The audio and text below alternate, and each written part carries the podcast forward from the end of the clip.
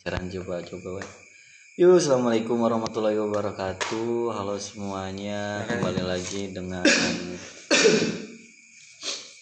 dengan Said. Di sini kita akan membahas mengenai apa yang namanya ketika kita bosan. Tet. Ha. Oh, pore. Do apa bosan itu apa, Mas? Bosan. Bosan Oh sebelumnya kayak gini guys Jadi ceritanya saya lagi berdua dengan Mas Ari Wibowo Yang mana dia sekarang lagi lagi usaha di bidang peternakan Yaitu dia apa namanya dia distributor lah Distributor tangan pertama ayam bro- broiler gitu. Jadi udah udah sukses alhamdulillah di dunianya gitu ya. Jadi pada kesempatan kali ini kita akan membahas keluh kesah selama dia mengikuti mendalami. dan mendalami perjalanan-perjalanan yang dia lakukan selama dia mengawali usaha di ayam broiler. Oke, langsung saja. Kita akan bertanya kepada Mas Ari Wibowo. Untuk kesempatannya saya persilahkan supaya mengenalkan kegantengannya. Nah, Iya salam Oke. Eh, Oke guys. Kenalin gue Ari. Sering disebut Ari Jurek ya. Ari titipan ilahi sih terkenalnya. Lebih sering disebut Ari titipan ilahi Eh, Umur saya 23 Nah, masih muda, oh, udah jadi juragan. alhamdulillah. Elo. hmm, begitulah menjalani hidup di masa muda nikmatin 23 sekarang omset per bulan kira-kira sampai berapa? Aduh. orang pajak dengerin gak ya masih kecil lah masih jauh lah masih jauh dari dari orang-orang masih jauh masih jauh dari ya masih cukup buat bayar cicilan aja Cicilan ya Mas ya. Oh. Emang awal mula dulu gitu ya mengawali usaha ini mulai dari nol usaha di ayam boero kok bisa bisa bisa bisanya tiba-tiba menjadi langsung gitu ya distributor pertama gitu jadi ayam broiler kalau diceritain dari awal sebenarnya nggak langsung jadi distributor juga sih ya. Karena awalnya dulu tuh orang tua jualan ayam potong keliling jualan daging keliling. Dan saya masih jadi kerja di orang lah masih jadi supir kayak gitu. Ini makin di sini makin di sini. Masa iya kok mau kayak gini terus kerja terus. Sedangkan waktu kemarin-kemarin kan ya sempat ada pengurangan karyawan juga putar otak lah cari-cari modal mulai usaha di ayam ngikutin eh, orang tua alhamdulillah sampai sekarang Oh. Eh btw ngomong-ngomong tadi kerja di orang dari umur berapa mas? SMK kelas 3 SMA kelas 3 wah hebat. saya jadi supir eh, nganter pisang sama kelapa Wadaw. Dan contoh itu belum punya SIM gitu ya Bagi orang-orang atau pemuda-pemudi zaman sekarang siapa anjing umur baru kelas 3 SMK atau SMA udah mikirin duit anjing nggak ada kayaknya. bukan karena mikirin sih karena kebutuhan Karena orang tua ya. dulu tuh ya bukan orang bukan orang ada lah orang yang cuma pedagang keliling pedagang pan- pedagangnya pun pakai motor ya ke mana-mana pakai motor Anjir kalau gua mah anjir umur segitu masih mikirin ini masih mikirin nongkrong dan lain-lain apalagi kalau bahasa duit ngeluarin duit mulu. Sama lah anak muda jiwa-jiwa nongkrong pasti ada. Ya tapi kan bisa Cuma- penghasilan tambahan. cuma bedanya di kebutuhannya aja. Nah gitu guys. Ini buat contoh bagi kita semua bahwasanya yang namanya hidup tuh nggak semuanya itu itu apa namanya dikatakan sebagai manis. Nggak. Mungkin dari Mas Ari sendiri ya selama hidup nih mulai dari kecil anggaplah sampai besar sekarang umur 23 tahun pernah gak merasakan hidup manis atau hampir semuanya pahit? Eh, naik turun ya ya manis kadang manis kadang pahit oh tapi berarti nggak berkah ya? Ya, ya bisa dibilang belum lah. Belum. Belum nyampe ke titik yang paling manis tuh belum. Masih di proses menuju itu. Oke oke kalau diceritain dari awal pahitnya ya pasti orang semua ngalamin ya namanya orang gagal bangkit lagi gagal. Sebenarnya ya orang yang gagal adalah orang yang menurut saya orang yang paling hebat karena dia berani melakukan sesuatu. Oke oke berarti karena gagal itu karena gagal itu dia hebat berarti ya mas ya? Iya iya. Ya, orang nggak pernah gagal ada orang yang nggak pernah ngapa-ngapain. Oke, berarti orang yang sekarang lagi masih tiduran, masih rebahan di kamar begitu.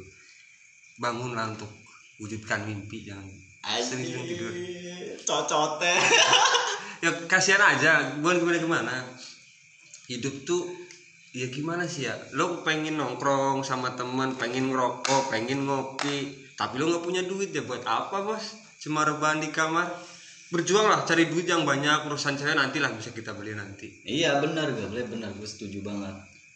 Ya kayak gini aja kita tuh ya anggaplah orang-orang punya gitu, orang punya orang banyak materi gitu. Dari keluarga yang punya banyak materi ya mas ya. ya Emang lu nggak tahu gitu orang tua lu, ibu bapak lu gitu setiap hari dia macul atau misalkan dia kerja dan lain-lain mikirin duit, mikirin lu duit selama dia kerja ngasilin sebanyak mungkin uangnya buat lu, pada. Emang lu nggak mikiran? Seharusnya kan mikir ya kita sebagai ya, anak kan ya, ya. kalau itu gue paham ya hmm. Makanya tinggal, kadang tinggal kitanya yang jadi anak nih gimana ya kadang kayak kayak seakan diri gue tuh goblok banget gitu. Hmm. Gue sendiri pun gitu dulu, tapi ya karena keadaan, kebutuhan, mau nggak mau turun tangan lah. Ya apa aja lah, orang nggak usah malu karena nggak usah gengsi, nggak usah malu. Harga diri laki-laki itu ada di tiga tempat sebenarnya, pekerja, tanggung jawab, sama setia. Udah, lo mau jadi apa pun, mau jadi tukang sapu jalanan, ke, mau jadi penjual es keliling, orang nggak akan peduli itu yang penting lo kerja lo cari nafkah halal lo pulang bawa duit buat anak istri lo Itu yang namanya hidup. iya Iya. nggak usah mikirin ah gue pengen ini gue mikirin hari ini makan aja gimana caranya tuh Makanya ada san, pa- apa pang apa san apa sandang pangan papan Nah, sandang pangan papan. ya Oh, berarti nggak pangan dulu, sandang dulu. ya kalau orang keluar nggak pakai baju malu lah bos Tapi mereka butuh pangan. Iya ya memang Sebelum, memang berarti gimana tuh istilah atau istilah begituan tuh?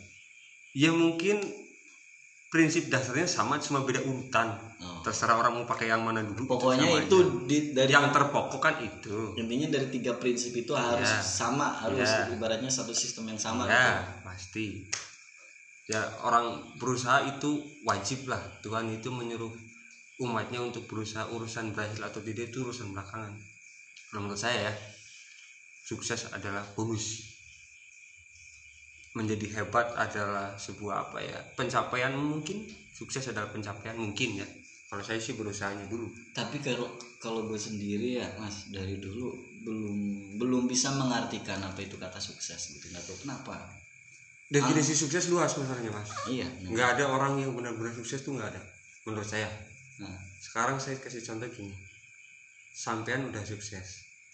Lihat orang lain di luar ada yang lebih sukses orang itu lihat orang lagi di luar ada yang lebih sukses kekayaan pun sama nggak ada ra- orang yang paling kaya kecuali rasa cukup ya tidak ada kekayaan yang lebih besar dari rasa cukup berarti di sisi lain cukuplah. cukup lah Iya.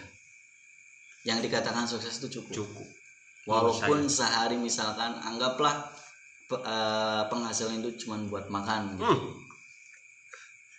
Ini gini, eh, saya itu pernah dengar, bukan dengar, baca sebuah buku, entah itu apa judulnya saya lupa.